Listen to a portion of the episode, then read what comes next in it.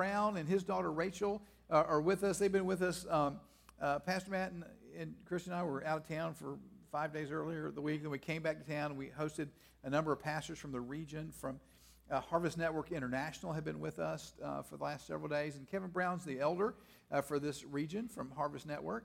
He's down in Americus, Georgia. And if you don't know where that is, neither do most people. But, uh, um, but it is actually the, that's where Jimmy Carter's from.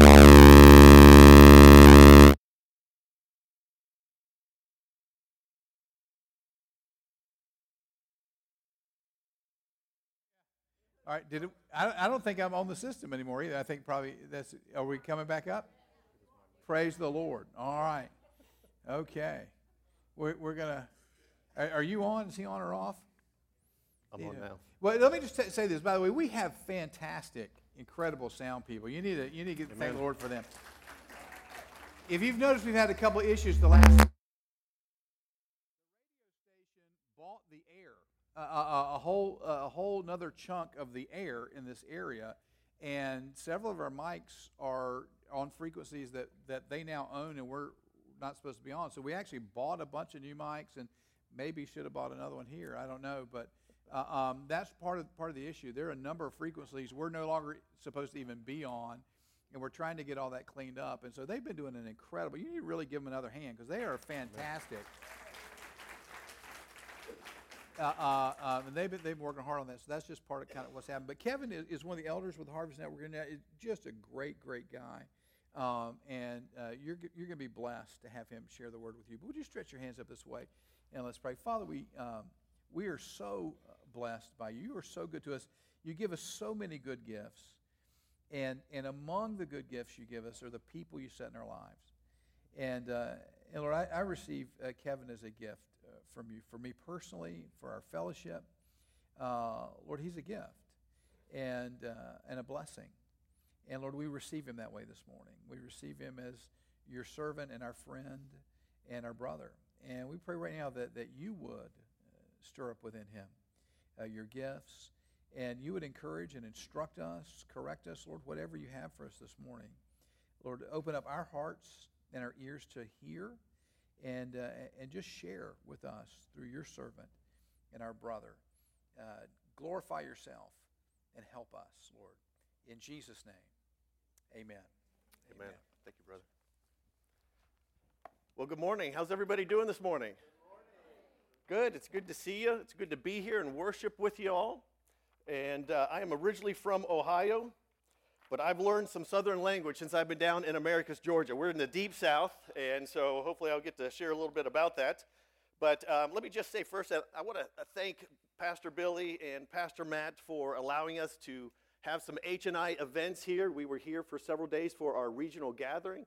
And we just had a great time together and fellowship and praying for each other and just sharing the Word of God with each other. And I think a lot of us going home encouraged. It's just really fired up and ready to continue in what God has for each one of us. So I just appreciate them. And we've had our National Assembly here many times, and you guys have always been so gracious, and the hospitality is just great. I know it's a lot of work, but you guys have really blessed HNI, and so we're just so thankful for uh, the pastors here and thankful for all the church members and your willingness to help us and, and share and ministering to the other uh, HNI members. So we appreciate and thank you for that. Also, I just want to say, you guys are blessed here with Pastor Billy and Pastor Matt. You guys are blessed. I tell you, every time I listen to him teach from the Word, I mean, it blesses me, and I get new insight and understanding to Scripture. And I think he has a real gift just to communicate the truth of God's Word. So I'm always thankful to hear so we come to these events for H and I'm like, let's put Billy on the list. I want to hear him speak on this topic. You know, I know I'm going to get something good out of it that I can take home and and really just become a better better person, a better better leader. So I think he loves God. He he loves people. He cares about people. And he's a great teacher. I got a lot of respect for him. All right, let me, sh- let me show you a picture of my family so you can get to know me a little bit. So, this was my daughter's 16th birthday. Rachel is with me this morning. But you got my, my wife there, and uh, so we've been married 24 years. And so I appreciate her. I'll talk a, little bit about her more as we go on. And then my oldest daughter is right beside me. That's Jordan. And uh, she is at GSW, Georgia Southwestern University, studying. And then Rachel uh, right beside her, and she's just turned 16 over the summer and got her driver's license, so she's driving all over town. It makes me nervous. And my youngest daughter, all the way on the left, Abby, just turned 13. So uh, we homeschool our kids. They've all been busy. And then my oldest is uh, my son, Zach, in the back. He just graduated from GSW and uh, in the spring and is doing some freelancing, videography, and stuff like that. And so uh, just uh, wanted to share my family with you as I will mention them briefly as I go through my message this morning. All right, so let's, let's get into the text. Open up your Bible with me this morning to the book of Philippians, Philippians chapter 2, and I will get there in a second. But let me start off with saying I want to talk to you about throwing shade. Have you guys ever heard? Have you heard that expression? This has become popular, talking about throwing shade, and specifically complaining when it comes to throwing shade. Now, throwing shade means that you have insulted somebody with your words, right? You said something shady to someone, right? You've insulted them. It's the idea of talking trash to somebody or throwing some verbal punches, right? When it comes to uh, throwing shade, it's like you're throwing verbal punches at somebody that's near you or around you. And so we tend to do this. We have this problem of throwing shade. And, and one of the ways we do that is in complaining. Anybody struggle with complaining? I, I know sometimes I complain. Here's the thing that words are powerful, are they not? Words are powerful. And I think words are a gift from God, that He's given us this ability to communicate, to talk with one another, and to have these words go back and forth between each other. And there's a great responsibility on how we use words.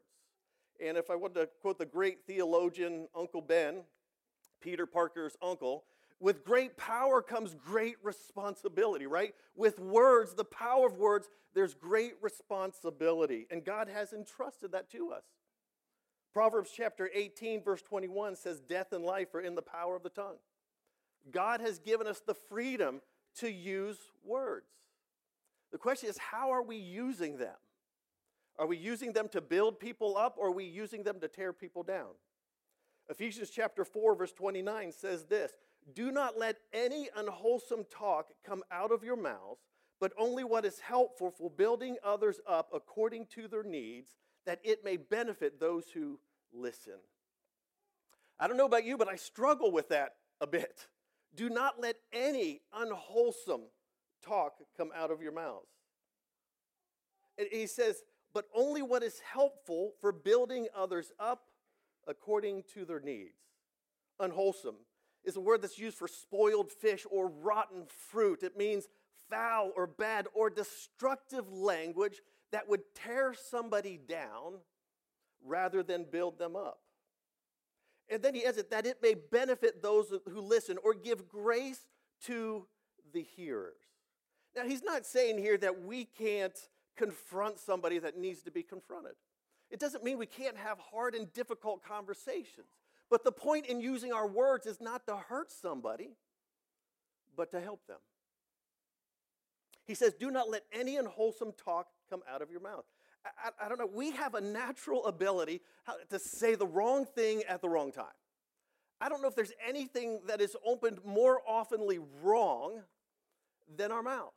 And you would think when I've gotten to my age and I've been married for 24 years and I have four kids and I have three daughters, that I would have control of my words. I would understand the impact of my words, but I still miss it, it seems like frequently.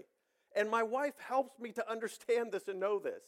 It was a couple weeks ago that they, we had a snake. Uh, we, we live on about two or three acres. And there was a snake out in our barn. It had gotten one of our chickens. And so I had gone for my morning walk. And I had just come back. I was walking in, into the driveway.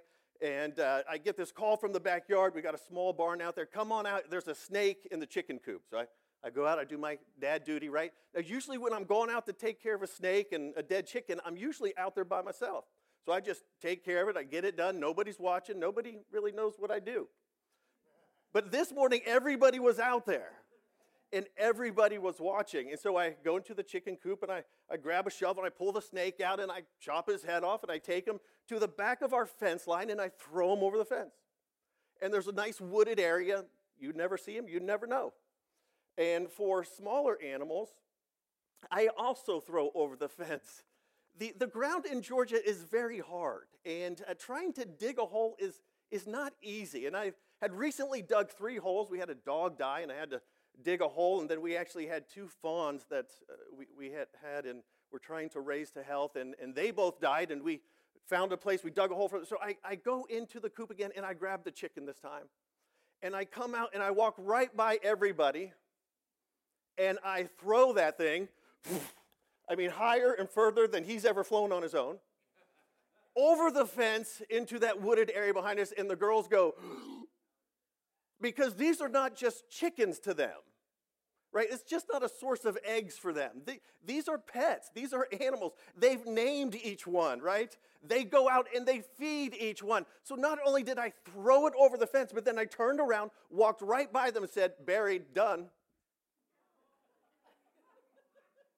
And I was thinking, I just buried three animals. I didn't want to bury another. I just hucked them over the fence.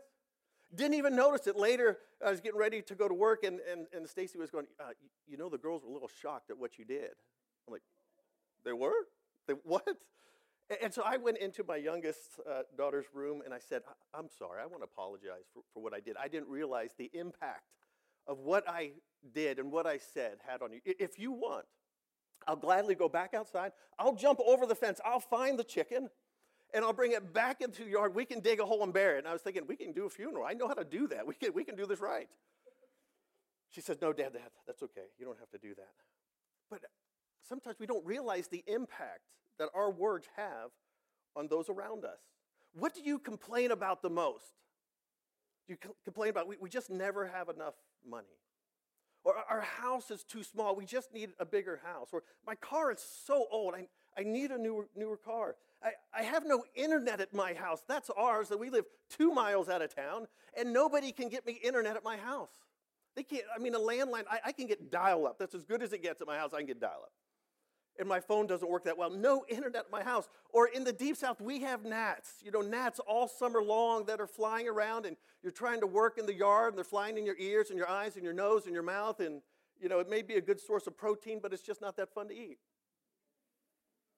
Now, when I lived in Ohio about eight years ago, what we complained about up there was the long, cold winters. And we wanted to move south where it was warmer, right? Life would be perfect if we could just move down south and get away from. You know what we could complain about now? The long, hot summers. Especially this year, it's extremely hot. It feels like the summer will not end. Complaining. You know, we have a habit of being negative. I think we, we're naturally bent towards negativity. Our society encourages us towards negativity, always looking to find out what's wrong, looking for the negative. So by nature, we lean that way. Our conditioning, it's easy to develop a habit of complaining. What do you complain about? And I think even uh, complaining is contagious. Have you ever noticed that? If you go complain about something, it's contagious and other people start complaining too. We notice this with our kids, is that if one kid mentions something, this pasta doesn't taste right. Oh, we, we use new pasta. I don't like this pasta. Then everybody didn't like the pasta when they hadn't even noticed until one of them mentioned it, right? And we caught on to that pretty quick. And one would start to say, No, no, no, don't even say it. Because if you say it, the others are going to think the same thing. It's contagious. And it becomes this competition too. Have you ever noticed that? It's like you complain about something, and, and they say the person you're saying it to says, mm, "That's nothing. Let me tell you about my day." right? It's a competition. Then you're like, "Well, okay, you win. You win. You had a worse day. Good job." So we complain. We're cont- it's contagious, and it becomes a competition. And I think there's about four different types of complainers. And just if you could just self-identify yourself here, maybe in one of these four categories. The first one is the whiner, right? Maybe the person who wakes up negative. It's like rise and whine. And this is a person that you don't want to talk to until they've had their coffee, right? Like, don't even talk to them until they finish the coffee. And, and they'll use words like, it's not fair, I don't deserve this, or everybody else gets the breaks and I don't. Or the second type is the martyr. And this one, their favorite phrase is nobody appreciates me. And, and, and they're pros at, at getting groups around them and having a pity party, and everybody's complaining and, and chiming in. And then there's the cynic, right? The cynic. It's Mr. Negative, and nothing ever will change. Everything's negative and lives by Murphy's Law that says whatever can go wrong will go wrong, right? And they're looking for it. And then there's the perfectionist. Maybe I fit into this one that it's never good enough, right? A job can be done 99% right, but that 1% will be noticed by the perfectionist, and they'll be wondering, why wasn't that done right? Right? It's never good enough. And, and they use the phrase, uh, if, um, if, is that the best you can do? Or they'll use the phrase, and we probably all said this, is that if you want it done right, you got to do it yourself, right? Why didn't you delegate that out? Well, because I wanted it done right, and only I could do it right. Complaining, we all do it. Let's get into our text this morning and see what Paul has to say about complaining. Philippians chapter 2, let's start at verse 14. Let me read down through here and then we'll go back and talk about it. He says, Do everything without complaining or arguing, so that you may become blameless and pure, children of God, without fault in a crooked and depraved generation, in which you shine like stars in the universe, as you hold out the word of life in order that I may boast on the day of Christ that I did not run or labor for nothing. But even if I'm being poured out like a drink offering on the sacrifice and service coming from your faith, I am glad and rejoice with you all. So you too be glad and rejoice with me. All right, back to verse 14. He says, Do everything without complaining and arguing. I don't know, this may be one of the hardest commands in Scripture to do everything without complaining and arguing. Say, we, we need to cancel complaining. We need to just get it out of our lives. But yet we have this urge, man, sometimes we just we just want to complain. We want to talk. And I think Paul here gets to meddling with them. He'd been talking about God working in their lives, and then he goes right into this. He goes, do everything without complaining or arguing. I, I bet you they were having some trouble with people complaining and people arguing. He said, let's get down to the nitty gritty of this. God is working your, on your life. It ought to show in the way we talk. It's interesting, in the previous verse, Paul had just said that God is working in your life and you're acting according to his purpose, for God is at work in you to will and to act according to his purpose. And then he goes into how we talk to each other. Do everything without complaining and arguing. See, complaining is like stewing without doing, right? It's not trying to fix the problem. I mean, there's an appropriate time to raise a complaint, right? There's appropriate time to bring a concern to the, the top and say, hey, we've got to deal with this. We're doing something wrong, or we could do something better. We need to fix this. But most of our complaining is not in that category. I think most of our complaining is just talking about how bad we have it, complaining about something we don't like. In fact, complaining, I would put like this it's a bad attitude expressed in grumbling, isn't it?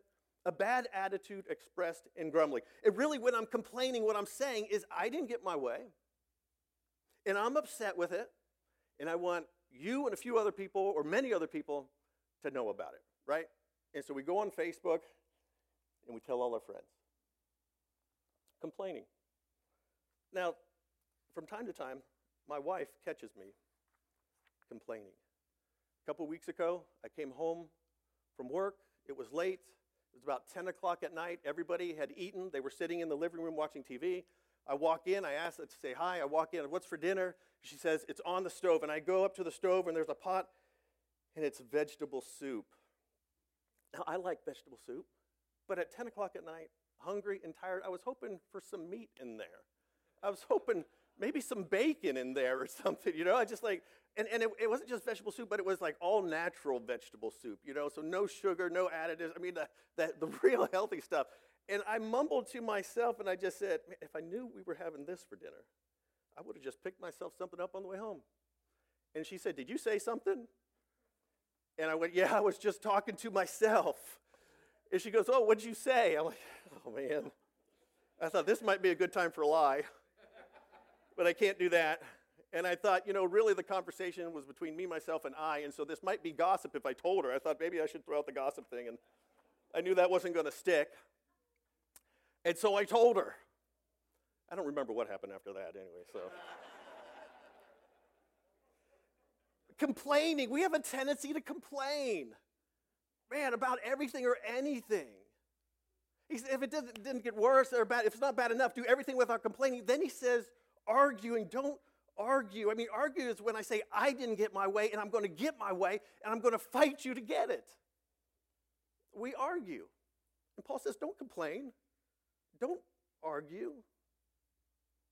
Look at verse 15. So that you may become blameless and pure, children of God without fault in a crooked and depraved generation in which you shine like stars in the universe. See, I think they were having a problem that because of their complaining and because of their arguing, they were not blameless and pure. They, they really weren't looking like the children of God in the midst of a crooked generation. And they weren't shining like stars in the universe. Like people weren't looking at them and saying, man, these people are Christians. These are followers of Jesus. The non Christians around them were not being attracted to Jesus, was not being attracted to this church because of the strife and the contention, the complaining and arguing that was going on. Have you ever had, that happen for you? I mean, there have been times where we've lost our witness because of our complaining or our arguing. I was just talking to my wife yesterday, and she was saying, Man, I wish you were here because I had to do some adult parenting, you know, like adulting with our older two kids. That both of them separately, with two different businesses in town, had some issues or frustrations that they thought uh, weren't being handled correctly. And they had to go talk to them on Friday and try and straighten out the situation. And she was telling them that when you go, be careful about your attitude.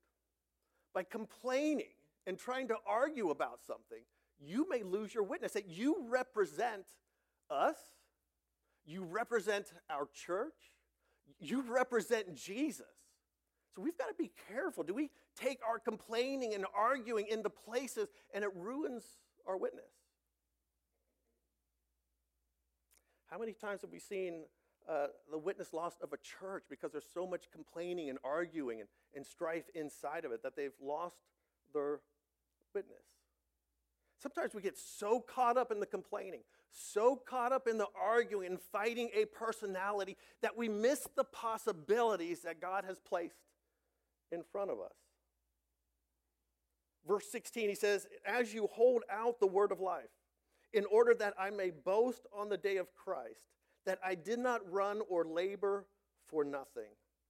He says, You may shine like stars, so that you may become blameless. Uh, verse, verse 16, he says, You may shine like stars as you hold out the word of life, in order that I may boast on the day of Christ that I have not run or labor in vain. Man, are we holding on to the word of life? Are we holding out the word of life so that others may see it, that others may grab onto it?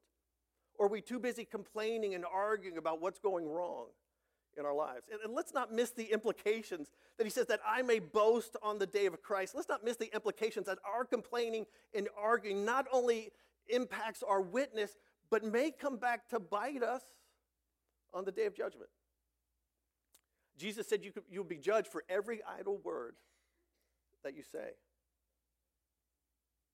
How about verses 17 and 18? He says, But even if I'm being poured out like a drink offering on the sacrifice and service coming from your faith, I am glad and rejoice with all of you, so you too should be glad and rejoice with me. He says, Not only do you need to cancel the complaining, but he says, Now here's, here's the part where we make a choice to rejoice. We make a choice. We can be positive or we can be negative.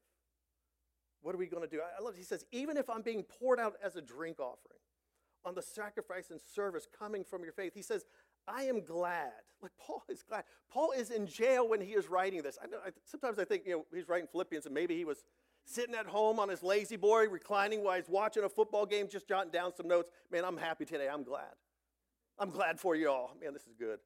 But he's sitting in prison, chained to guards. He says, maybe I'm being poured out as a drink offering, a sacrifice and service coming from your faith. He says, I am glad and rejoice with all of you. If that wasn't enough, he says, So you too should be glad and rejoice with me. I like to think about it like this that Paul said, Hey, why don't you rejoice in what God is doing in my life? And I'm going to rejoice with you on what God is doing in your life. Let's rejoice together. Paul could be complaining. He could be writing, like, why has God left me in jail? Why, why am I still in uh, handcuffs? Why have I not been released? He could be complaining about where he's at, but instead he said, let's be glad, let's, let's rejoice. That's not easy. I bet you at times when he was in jail, he felt like complaining. He would have loved to have complained. He said, I'm glad. Let's, let's rejoice. Let's rejoice in what God is doing in your life. Let's rejoice what God is doing in my life. It's a choice. Maybe even the, the uh, Philippians, maybe they were even asking the question, why is Paul in jail? You know, when Paul was here years ago, he was put in jail, but God divinely broke him out. So, why isn't God doing that now? Why is he still in jail? They might have been asking that question What's going wrong with Paul right now? Why isn't God breaking him out like he did before? Well, I find it interesting. In Philippians chapter 1, verse 12 through 13, Paul says this. He says, Now I want you to know, brothers and sisters, that what has happened to me has actually served to advance the gospel. You see, Paul could have been complaining. He could have been arguing about where he was and why he was there. But he said, Now I want you to know, brothers and sisters, that what has happened to me has actually served to advance the gospel. And as a result, it has become clear throughout the whole palace guard and to everyone else that I'm in chains for Christ. Paul knew that God wanted to use some circumstances, wanted to use his circumstances. And he was using it to advance the gospel. And so here he is, chained to Roman soldiers around the clock, and I bet you Paul was using that as an opportunity to preach the gospel. Now, Paul had a plan for going to Rome, and his plan was he was going to go to Rome as a free person, preach the gospel in the churches, and then move on to Spain. Instead, he's taken to Rome in chains and preaching the gospel not to the churches, but preaching in prisons. Not his plan. And yet he realizes in God's plan that God is using his chains for good to advance the gospel. I don't know that there could be a more strategic group that Paul could have been chained to if he wanted to impact the Roman society. As these guards, as these soldiers were part of the elite group, think about it. God brings Paul to Rome. Nero pays for it, chains him to leaders that he can preach the gospel to 24 hours a day and influence some of the most influential people in their society at the time. And as a result, we know that Nero's family, some of his family members, became Christians. History tells us that Nero had his wife, mother, and children killed because they became believers. His chains had a chain reaction. In fact, when he finishes writing this letter near the end, Philippians chapter 4, verse 22, he says, All God's people here send you greetings, especially those who belong to Caesar's household. His chains had an impact. Not because he was complaining and arguing about it, because he found a way to rejoice in the midst of it and to look at his chains and to see how God could use those chains. I think one of the most difficult circumstances that we face is situations where we feel chained. You ever have those? Maybe you're in one now. From time to time, we have circumstances where we feel like we're chained to them, that there's no way out, there's no change ahead of us. Now, Paul had literal chains on him. Ours aren't so literal. But yet, nonetheless, we feel those chains, whether it's a relationship, finances, a job, physical problems. We all experience those chains from time to time. The question is, what are we doing with the chains? Are we spending our time complaining about the chains? Or are we looking at our chains and saying, God, how do you want to use these? How do you want to use these in my life? I think sometimes we're so fixed on the problem and complaining that it just magnifies the problem instead of magnifies God. That it hinders God from changing us through the process. I think it can even hinder God from changing the circumstances that we're in. 1 Thessalonians chapter 5 verse 16 through 18 says be joyful always. Pray continually. Give thanks in all circumstances for this is God's will for you in Christ Jesus. See, God's purpose is greater than our problems. But many times we don't see that. Whenever we're complaining, we're not being grateful or thankful. We can't focus on the negative and the positive at the same time. Like when I came in from dinner that night and I looked down and saw the vegetable soup, I should have been thankful for the vegetables in there. I should have been thankful that I had food to eat. I should have been thankful that not only did I have food, I had healthy food to eat. I should be thankful that I've got a wife that cares about what I eat and has made some good stuff for me to eat. But instead, what I saw was there's no meat. Uh, there's no bacon. I know that's, I know I'm asking for a lot here. But to be thankful, I think in America, we don't value what we have until it's gone. Why is it? Of all the people on the face of the earth, we are a blessed people, yet I think we're the least thankful. I mean, we go to other countries and we see families that have nothing, just the clothes on their back and not good at that. And yet they're thankful and they're happy. And we have all these things. And yet we find it hard to be thankful. We find it hard to be grateful until it's gone right? Now I can get the meddling, right? This is where we, like, like we don't know that we're not thankful for electricity. We go in and switch light flicks until it's knocked out for a couple days. And they're like, Lord, I didn't realize how much I need electricity. Right? We don't realize how important running water is until your water gets shut off. It's like, guys, you got one flush in that toilet. That's it. And you're like, man, we need water. I got to carry buckets in. And, you know, we got to go somewhere and get some water. And yet, yet we seem to be so unthankful in the midst of all the blessings that we have. We got a close friend from India. She goes to school with my daughter. They don't use toilet paper. Man, I'm thankful for toilet paper. That's a good thing, right? And we, we just take it for granted until the roll is empty and there's no replacement nearby. Are we thankful? Be joyful always. Pray continually. Give thanks in all circumstances. We have to give thanks for, for all, but in all, we can find something to be thankful for. How about doing everything without complaining and arguing? That's being different than the world.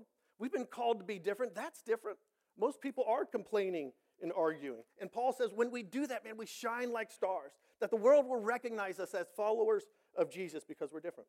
But if we're complaining and arguing, man, we're forgetting God's goodness. We're forgetting to re- rely on His power and we're limiting His work in our life.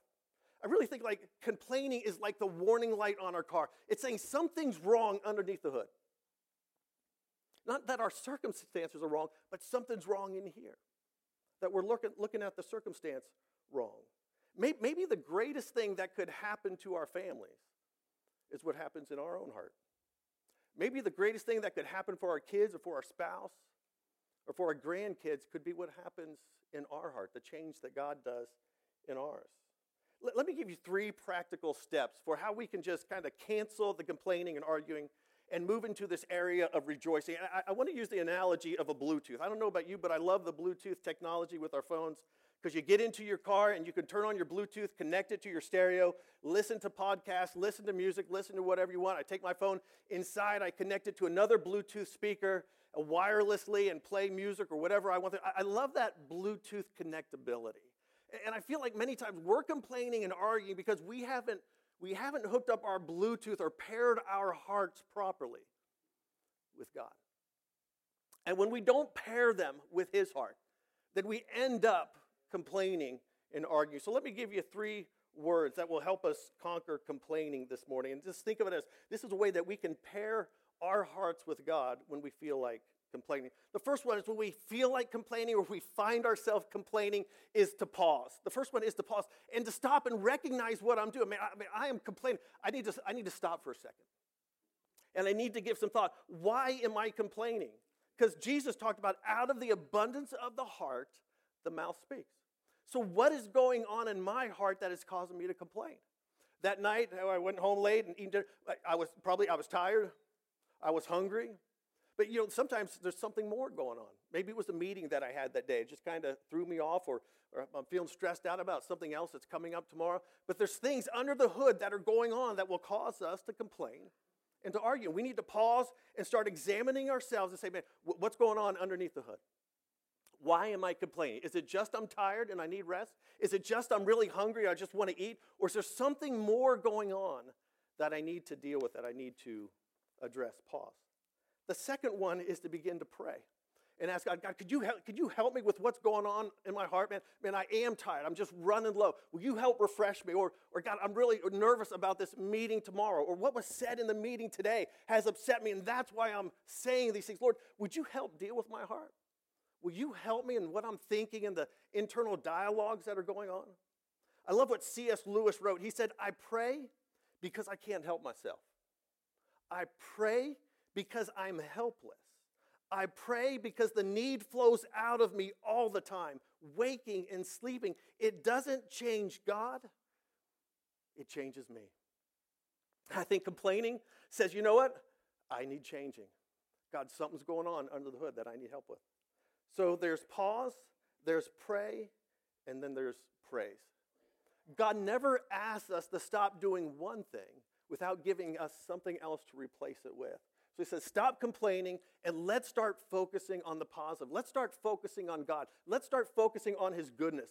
Let's start focusing on his promises or, or praying. I mean, we think about complaining. We put so much energy into arguing, into complaining.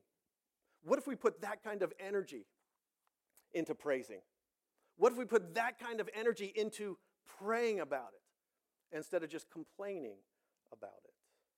Will you stand with me this morning as I get ready to just close my time here in prayer and ask Pastor Billy to come back up? But I don't know what kind of change you may be feeling this morning, but we can all make the choice to rejoice in the midst of our chains. That God has a purpose in them. That we can look at the chains and say, however difficult it is, however much I don't like it, that God, you can use them. Will you use my chains? Let's pray this morning. Lord, you've, you've asked us for some tough stuff that we can't do on our own. We, we need your help to stop complaining, to stop arguing, and to choose to rejoice in the midst of all and any circumstances.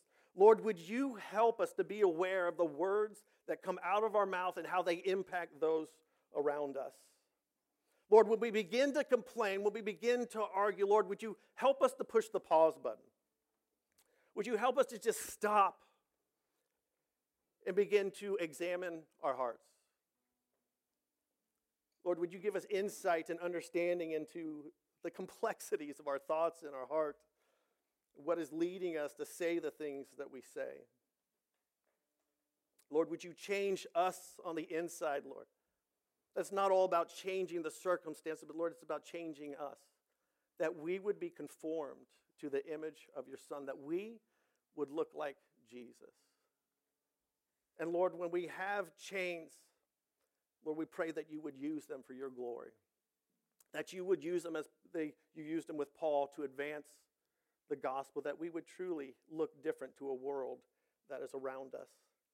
And Holy Spirit, that you would remind us of all the things we can give you praise for, that we need to give you praise for. What we need to focus on is how big you are in the midst of the circumstances, in the midst of the chains. Holy Spirit, we ask that you would help us with this, to help us with our mouth. And no, no one can tame the tongue, but Holy Spirit, you can tame it. We ask you to come and tame our tongues. In Jesus' name I pray. Amen. Hallelujah.